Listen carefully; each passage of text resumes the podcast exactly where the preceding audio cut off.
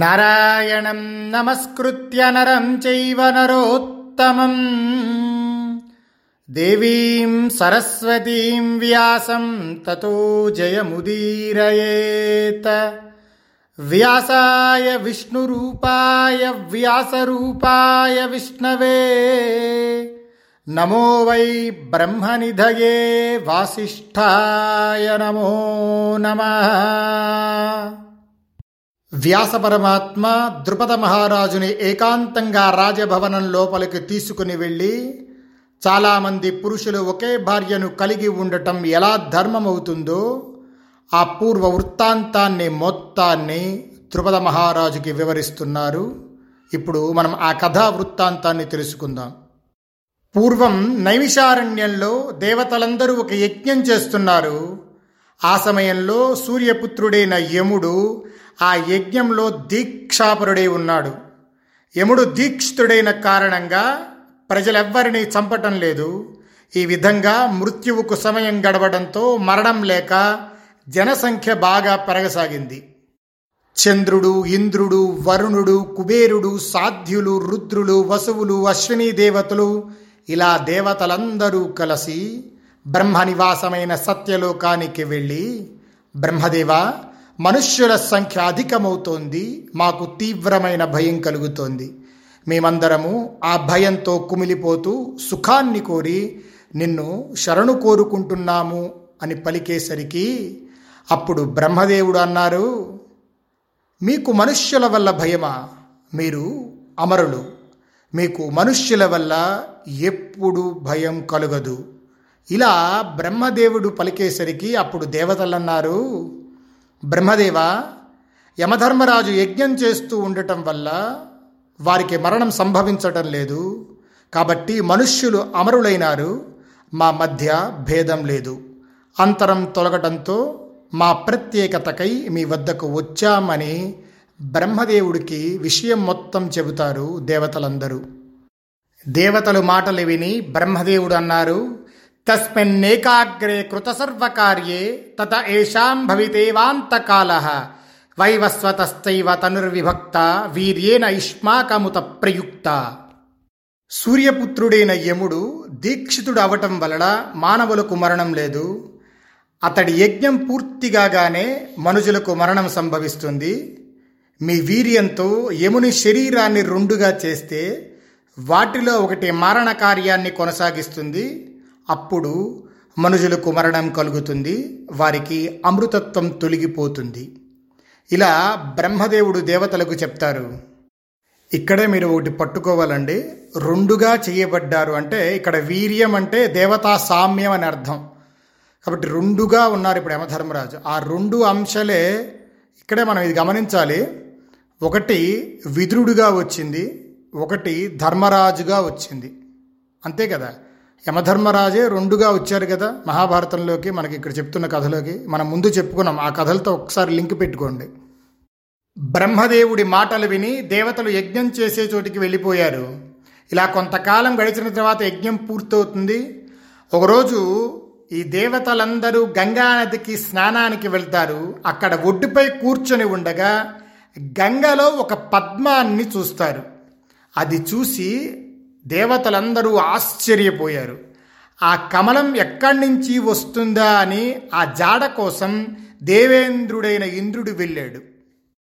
ఇలా ఇంద్రుడు వెళ్తూ వెళ్తూ గంగా ప్రవాహం ఆగిన చోట అగ్ని తేజస్సు గల ఒక కాంతను చూశాడు. జలం కోసం వచ్చిన ఆమె గంగలో మునిగి ఆ సమయంలో ఏడ్చింది. ఆమె కన్నీటి బొట్లు ఒక్కొక్కటిగా గంగానదిలో పడి బంగారు కమలాలుగా మారుతున్నాయి. ఈ అద్భుతాన్ని చూసి ఇంద్రుడు ఆశ్చర్యపోయి ఆమె దగ్గరికి వెళ్ళి, కళ్యాణి, నువ్వు ఎందుకు ఏడుస్తున్నావు? యథార్థం చెప్పు, వినాలని ఉంది అని చెప్పి అడుగుతాడు. అప్పుడు ఆ కాంత అంటుంది, ఇంద్ర, నేను భాగ్యహీనురాలును, నేనెవరినో ఎందుకు ఏడుస్తున్నానో నీకు తెలుస్తుంది, నువ్వు నాతో పాటురా, నా వెనుకురా, నా ఏడుపుకు కారణం నువ్వు స్వయంగా తెలుసుకోవచ్చు అని చెప్పి అంటుంది ఆ కాంత. ఆమెను అనుసరించి వెళ్ళి ఇంద్రుడు హిమాలయ శిఖరం మీద ఒక యువతితో పాచికలు ఆడుతున్న అందమైన యువకుణ్ణి చూస్తాడు. ఇంద్రుణ్ణి అక్కడికి తీసుకువచ్చినటువంటి ఆ కాంత ఆ యువకుణ్ణి చూపిస్తూ ఇదిగో ఈయన చాలా మహాత్ముడు అని చెప్పి పరిచయం చేస్తుంది. అప్పుడు ఇంద్రుడు అనుకున్నాడు, నేను ముల్లోకాలకు అధిపతిని, నేనెంత గొప్పవాణ్ణి, ముల్లోకాలలో నన్ను మించిన వాడు లేడు. అటువంటప్పుడు ఈ పాచికలు ఆడుతూ వాడు వినయంగా నాకు దండం పెట్టద్దు. ఇదిగో ఇలా అనుకొని లేచి నమస్కరించలేదని కోపం వచ్చి వజ్రాయుధం తీశాడు ఇంద్రుడు. ఇంద్రుడి క్రోధాన్ని చూసిన ఆ దేవపురుషుడు నవ్వి మెల్లగా ఇంద్రుని వైపు చూశాడు. అతడి చూపు పడగానే ఇంద్రుడు కొయ్యబారి స్థాణువైపోయాడు. వారిద్దరి ఆట ముగిసిన తర్వాత ఏడుస్తున్న ఆమెను పిలిచి, ఇదిగో ఆ ఇంద్రుడిని నా దగ్గరే తీసుకొనిరా, ఇతనిలో తిరిగి గర్వం ప్రవేశించకుండా చేస్తాను అని ఆ యువకుడు అన్నాడు. అతని మాటలను విని ఆమె ఇంద్రుడి యొక్క చెయ్యిని పట్టుకోగానే ఇంద్రుడు అవయవ సామర్థ్యాన్ని కోల్పోయి భూమిపై పడిపోయాడు. అంతటి దుర్బలుడు ఇంద్రుడు. అంటే ఇప్పటిదాకా నాకు శక్తి ఉంది అనుకుంటున్న ఆయన్ని కూడా నడిపించేటటువంటి శక్తి ఒకటి అక్కడ కూర్చుంది. ఆయన్నే కాదు, ఈ చరాచర సృష్టి మొత్తాన్ని నడిపించేటటువంటి శక్తే అక్కడ యువకుడు యువతిగా పాచికలాడుతూ హిమాలయ శిఖరం మీద ఉన్నారు. వాళ్ళు ఎవరో కాదు, వాగర్ధావివ సంపృక్తౌ వాగర్ధ ప్రతిపత్తయే జగత పితరౌ వందే పార్వతీ పరమేశ్వరౌ. సాక్షాత్ పార్వతీ పరమేశ్వరులే అక్కడ పాచికలాడుతూ ఉన్నారు. ఆ పాచికలు ఆ కాలాన్ని గణించటమే పాచిక. ఎవరిని ఎప్పుడు ఎక్కడ ఎలా వెయ్యాలో చూసేవాడే. ఆయనే సాక్షాత్ పరమేశ్వరుడు. ఆయనే అక్కడున్నాడు. ఆ పరమేశ్వరుడు ఇంద్రుడితో అన్నారు, నీలో అమితమైన బలం పరాక్రమం ఉన్నాయి. ఇదిగో ఈ గుహద్వారానికి అడ్డమైన ఈ పెద్ద కొండను ముందు తొలగించు, లోపలికి ప్రవేశించు, నీతో సమానమైన ఇంద్రులు అక్కడ ఉన్నారు అన్నారు. అనేసరికి ఇంద్రుడు ఆ గుహద్వారానికి అడ్డంగా ఉన్నటువంటి పెద్ద కొండరాయిని పక్కకు జరుపుతాడు. జరిపేసరికి ఆ లోపల నలుగురు ఇంద్రులు కనబడ్డారు. ఆ నలుగురు ఇంద్రులను చూసి ఇప్పుడున్న ఈ ఇంద్రుడు, ఓహో నేను కూడా వీళ్ల వల్లే దుర్దశలో పడ్డానని భావించాడు. అప్పుడు శివుడు కళ్ళు పెద్దవి చేసి కోపంతో ఇంద్రుణ్ణి చూసి, నువ్వు మూర్ఖత్వంతో నన్ను అనుమానించావు, ఇదిగో ఈ గుహలోకి ప్రవేశించు అన్నారు. ఇంద్రుడు వణికిపోతూ వెంటనే చేతులు జోడించి సప్రాంజలిర్వై వృషవాహనేన ప్రవేపమాన సహసైవ ముక్త ఉవాచదేవం బహురూపముగ్రస్రష్టా శేషస్య భువనస్య త్వం భవాద్యః. స్వామి నువ్వు ఉగ్రుడువైన ఈ లోకం అంతటికీ ఆదిపురుషుడువు అని చెప్పి పరమేశ్వరుణ్ణి అనేక రకాలుగా స్తుతించాడు ఇంద్రుడు. అప్పుడు భయంకరమైన తేజస్సు ఉన్నటువంటి రుద్రుడు నవ్వి ఇంద్రుడితో మాట్లాడుతున్నాడు. ఇంద్ర, ఇక్కడ ఉన్న నలుగురు కూడా పూర్వం నీలాగానే ప్రవర్తించారు, నువ్వు కూడా ఆ విధంగానే గుహలో ప్రవేశించి శయనించు. మీరైదుగురు నేను చెప్పినట్లే కార్యాలను నిర్వహిస్తారు, మీరందరూ మానవులుగా పుడతారు. ఆ జన్మలో దుస్సహకర్మలను ఆచరించి చాలామంది రాజులను మృత్యువుకు ఎరవేసి తిరిగి మీ శుభకర్మలచే పవిత్రులకు నిలయమైన స్వర్గానికి వస్తారు. నేను చెప్పిన పనులే కాక సార్థకమైన వేరు పనులు కూడా చేస్తారు. పరమేశ్వరుడి మాటలు విని ముందు ఉన్న నలుగురు ఇంద్రులు అన్నారు, స్వామి మీ ఆజ్ఞను శిరసావహించి మేము దేవలోకాన్ని వీడి మనుష్యలోకానికి పోతాం, అక్కడ దుర్లభమైన మోక్షం సాధిస్తాం. మీరు మమ్మల్ని యముడు, వాయువు, ఇంద్రుడు, అశ్విని దేవతలతో కలిపి తల్లి గర్భంలో ప్రవేశపెట్టండి. దివ్యాస్త్రాలతో మానవులతో పోరు సలిపి తిరిగి ఇంద్రలోకం వస్తాం. ఆ పూర్వేంద్రుల మాటలు విని, పూర్వేంద్రులు అంటే ముందు ఉన్న నలుగురు ఇంద్రులు, పూర్వం ఉన్న ఇంద్రులు అని లెక్క. ఆ నలుగురు మాటలు విని ప్రస్తుతం ఉన్నటువంటి ఈ ఇంద్రుడు పరమాత్మైన శంకరుడితో మాట్లాడుతున్నాడు. స్వామి నా వీర్యంతో ఐదవ వాడు అవుతాడు, అంటే ఇంద్రుడి యొక్క తేజస్సుతో ఐదవ వాడు పుడతాడు అని అర్థం. మీరు ముందు ఒకటి తెలుసుకోవాలి, ఇంద్ర అంటే అది ఒక వ్యక్తి పేరు కాదండి, అది ఒక ఒక పదవి పేరు మనకి ఒక ముఖ్యమంత్రి, ఒక ప్రధానమంత్రి, లేకపోతే ఒక కలెక్టరు, ఇలా పదవులు ఉంటాయి కదా. ఆ పదవికి సంబంధించిన పేరు ఇంద్ర అంతే తప్ప అది ఒక వ్యక్తి పేరు కాదు. ఈ ఇంద్ర అనే పోస్ట్లో చాలామంది వచ్చి వెళ్తూ ఉండొచ్చు. ఇక్కడ అదే చెప్తున్నారు, పూర్వం ఇంద్రున్న నలుగురు, ప్రస్తుతం ఉన్న ఇంద్రుడు ఐదోవాడు. కాబట్టి ఇంద్ర అనేది ముందు తెలుసుకోవాల్సింది ఒక వ్యక్తి పేరు కాదు, అది ఒక వ్యవస్థ పేరు. అసురనాశనం చేయడానికి ఒక్క ఇంద్రశక్తి సరిపోకుండా మొత్తం 5 ఇంద్రశక్తులు కలిసి దిగుతున్నాయి. అందుకు 5 ఇంద్రశక్తులు దిగుతాయి. 5వ వాడు ప్రస్తుత ఇంద్రుడు కదా, ఇతడు దిగడానికి అవకాశం లేదు. అందుకు ఆయన ఏం చేస్తాన్నాడంటే తన తేజస్సుని 5వ వాడిగా పంపిస్తాను అన్నాడు శంకరుడితో. అర్థమైందా అండి? కాబట్టి మిగతా 4 పూర్వ ఇంద్రులు ఒక్కొక్కళ్ళ ద్వారా, యముడి ద్వారా, అశ్విని దేవతల ద్వారా, వాయువు ద్వారా ఇలా వచ్చారు. ఇంద్రుడి యొక్క తేజస్సే 5వ వాడుగా అర్జునుడిగా వచ్చింది. ఇది బాగా గమనించండి. అప్పటికి ఉన్న ఇంద్రుడు తేజస్వి. అంతకుముందు ఉన్న 4 ఎవరంటే విశ్వభుక్కు, భూతధామ, శిబి, శాంతి, మొత్తం వీళ్ళు 5. విశ్వభుక్కు యొక్క తేజస్సు యముడి ద్వారా కుంతిలో ప్రవేశించి ధర్మరాజుగా వచ్చాడు, మొట్టమొదటి ఆయన. బాగా గుర్తుపెట్టుకోండి. 2వ ఇంద్రుడైన భూతధామ అనే ఆయన యొక్క తేజస్సు వాయువులో చేరి కుంతి గర్భంలోకి వచ్చి భీముడుగా వచ్చాడు. శిబి, శాంతి అనే 2 ఇంద్రుల తేజస్సు అశ్విని దేవతల ద్వారా నకుల సహదేవులుగా వచ్చారు. అప్పటి ప్రధాన ఇంద్రుడు ఎవరైతే ఉన్నాడో ఆ తేజస్వి యొక్క తేజస్సు వల్ల కుంతి గర్భంలో అర్జునుడు జన్మించాడు. మొత్తం 5 ఇంద్రులు అంటే పంచేంద్రులు. మీరు ఒకటి గమనించండి, ప్రధానంగా ప్రస్తుతం ఉన్న ఇంద్రుడు ఎవరో అతని తేజస్సు కనుకనే విజయం అతని ద్వారా వస్తూ మిగిలిన ప్రాచీన ఇంద్రులందరికీ పంచబడుతుంది. ఇది విషయం. కాస్త బాగా ఆలోచించండి, కొంచెం మన యొక్క బుర్ర దగ్గర పెట్టుకొని ఈ కథను జాగ్రత్తగా వినాలండి. ప్రస్తుత ఇంద్రుడెవరు? తేజస్వి. తేజస్వి అనేటటువంటి ఇంద్రుడి యొక్క తేజస్సు అర్జునుడి యందు ఉంది కాబట్టి అర్జునుడి ద్వారానే విజయం వచ్చింది. వచ్చినటువంటి ఆ విజయం మిగిలిన 4 ఇంద్రులు కూడా పంచుకుంటున్నారు. ఇది బాగా సూక్ష్మం, ధర్మ సూక్ష్మం, లోపలికి వెళ్ళి ఆలోచించాలి. 5 ఇంద్రులైతే స్వర్గలక్ష్మి ఎవరికి సొంతం? ఇంద్రులకు సొంతం. 5 ఇంద్రులు వస్తే 5 ఇంద్రులకు సంబంధించిన ఇంద్రాణి అనబడే ఏ శక్తి ఉన్నదో ఆ స్వర్గలక్ష్మి ఈమె. అదండి, ఆ స్వర్గలక్ష్మే ద్రౌపది. ఇక్కడ స్వర్గలక్ష్మి అంటే అమ్మవారి ఒకానొక స్వరూపమే. స్వర్గే చ స్వర్గలక్ష్మిస్తం మర్త్యే చ మర్త్యలక్ష్మీ చ భూతలే అని చెప్తున్నాం కదా.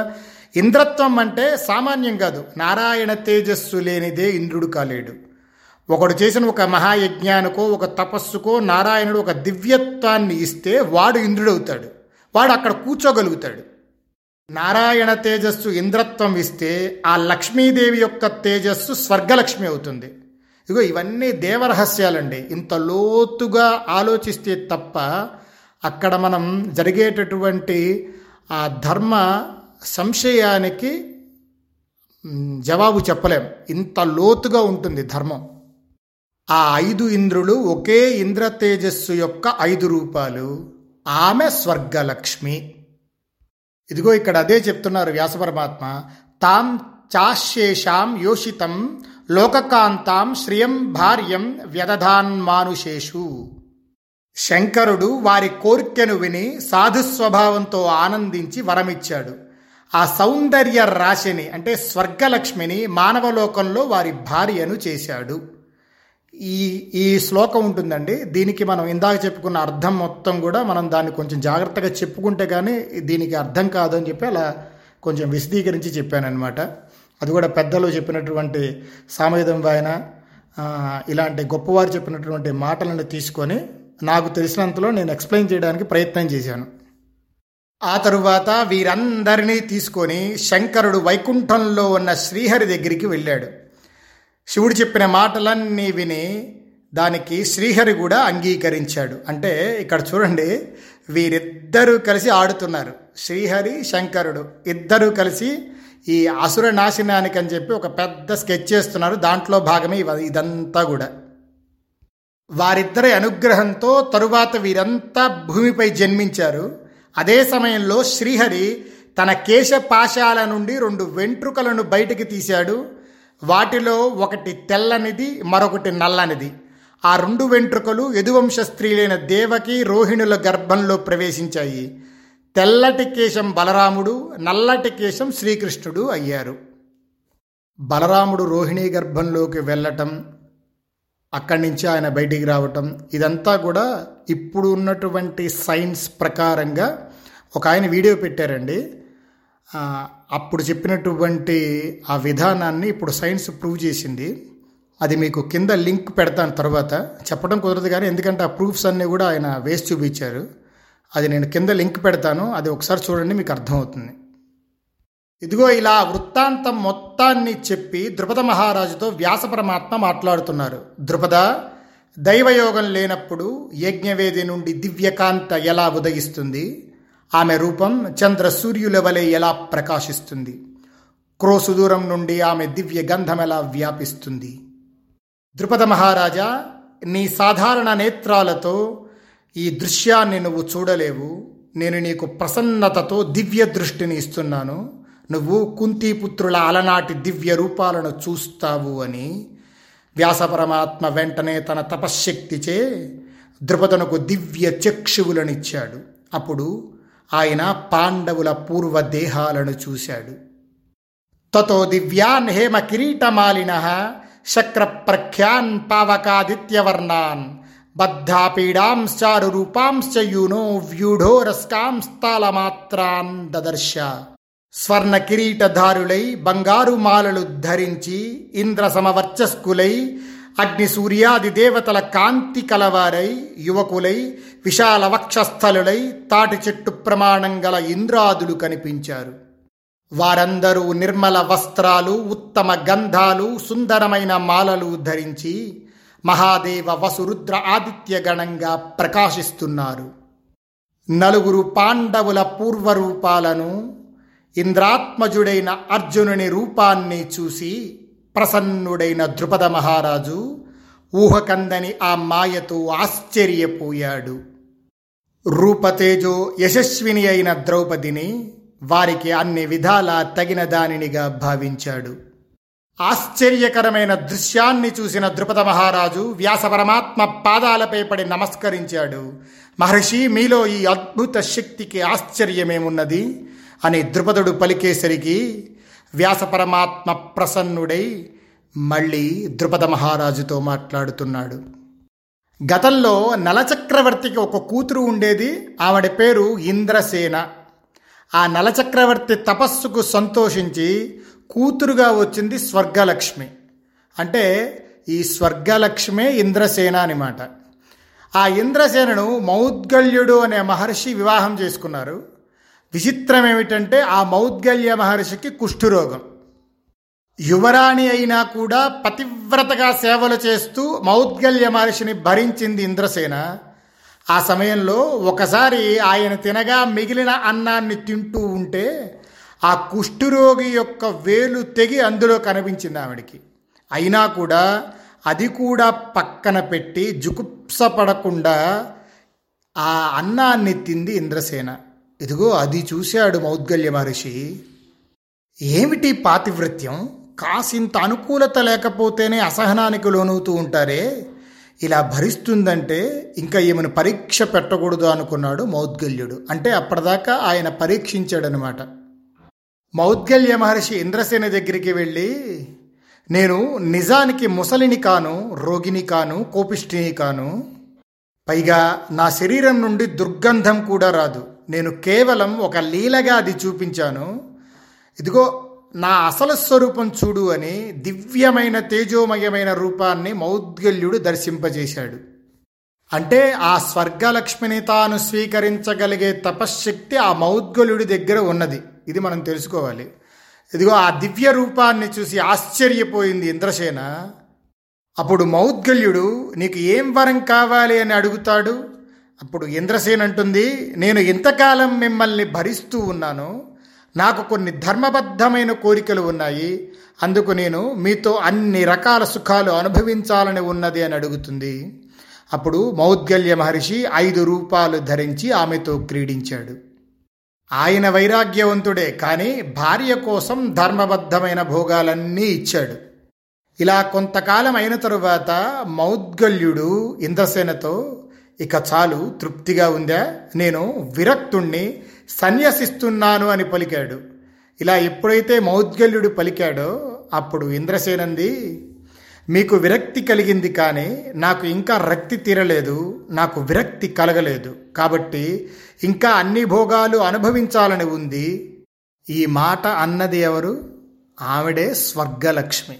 స్వర్గలక్ష్మి అంటే భోగమే, అది తెలుసుకోవాలి.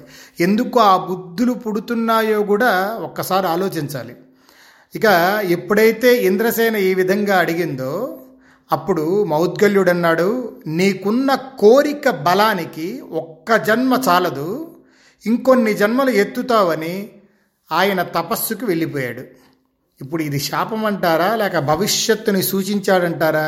ఎలా అర్థం చేసుకోవాలి? కాబట్టి ఒక కథ జరుగుతూ ఉంటే, ఒక విషయం జరుగుతూ ఉంటే దానికి వెనకాల చాలా నడుస్తూ ఉంటాయి. సరే, ఇక ఆయన వెళ్ళాక భోగములు లేక దుఃఖిస్తూ భోగానుభవం కోసం శివుణ్ణి ఉద్దేశించి తపస్సు చేసింది ఇంద్రసేన. పరమేశ్వరుడు ప్రత్యక్షమయ్యాడు. ఈశ్వరుడు ఆ తపస్సుకు మెచ్చి వరం కోరుకోమన్నాడు. ఆ భోగలాలస ఎంత తీవ్రంగా ఉన్నదంటే, నాకు భర్త కావాలి, నాకు భర్త కావాలి, నాకు భర్త కావాలి అని 5 సార్లు అంది. ఆయన మందహాసం చేసి, నీకు 5 గురుపతులను అనుగ్రహిస్తున్నాను అన్నారు. అంటే మనకి మీకు కథలో చెప్పాను, ఆ మౌద్గల్యుడు 5 రూపాలు తీసుకొని తనతో విహరించాడు అని. అది మనస్సులో వాసనాప్రాయంగా మిగిలి ఉండడం చేత నాకు పతి కావాలి, నాకు పతి కావాలి అని చెప్పి 5 సార్లు వచ్చింది. అంటే జీవుడికి తెలియకుండా పలికింది, కానీ శంకరుడికి తెలిసింది అది. అప్పుడు వెంటనే ఆవిడంది, అయ్యా ఎలా అవుతుంది ఇది? ఎప్పుడైనా సరే ఒక స్త్రీకి ఒకే పతి ఉంటాడు, కానీ బహుపతులు ఉండరు కదా, కానీ నువ్వు 5 గురుపతులను అనుగ్రహించావు, ఇది ఎలా సాధ్యం అని చెప్పి అడుగుతుంది. అప్పుడు శివుడు అంటారు, నా ఇష్టం బట్టి అన్నాననుకున్నావా? నీ జీవుడు తీవ్రత బట్టి అన్నాను. నన్ను కోరి నువ్వు తపస్సు చేశావు కాబట్టి అధర్మంగా ఉండదు, ధర్మబద్ధంగానే కోరిక తీరుతుంది. నువ్వు ఇంకొక జన్మ ఎత్తుతావు, ఆ జన్మలో ఈ కోరిక తీరుతుంది అంటాడు శివుడు. ద్రుపద మహారాజా, ఆ స్వర్గలక్ష్మియే నీకు కుమార్తె అయింది, 5 గురు వీరులకు పత్నిగా పూర్వమే నిర్ణీతమయ్యింది. ఈ స్వర్గలక్ష్మి నీ యజ్ఞశాలలో పాండవ పత్నిగా జన్మించింది. ఆమె ఘోరమైన తపస్సు చేసి నీకు కుమార్తె అయింది. ద్రుపదరాజా, ఆ సుందరియే 5గురికి తన తపస్సు చే పత్ని అయింది. బ్రహ్మయే ఈమెను దేవపత్నిగా చేయ తలపెట్టాడు. ఇది గ్రహించి నీ ఇష్టం వచ్చినట్లు చేయి. స్వస్తి ప్రజాభ్యః పరిపాలయంతాం న్యాయేన మార్గేణ మహీం మహిషాః. గోబ్రాహ్మణేభ్యః శుభమస్తు నిత్యం. లోకాః సమస్తాః సుఖినో భవంతు.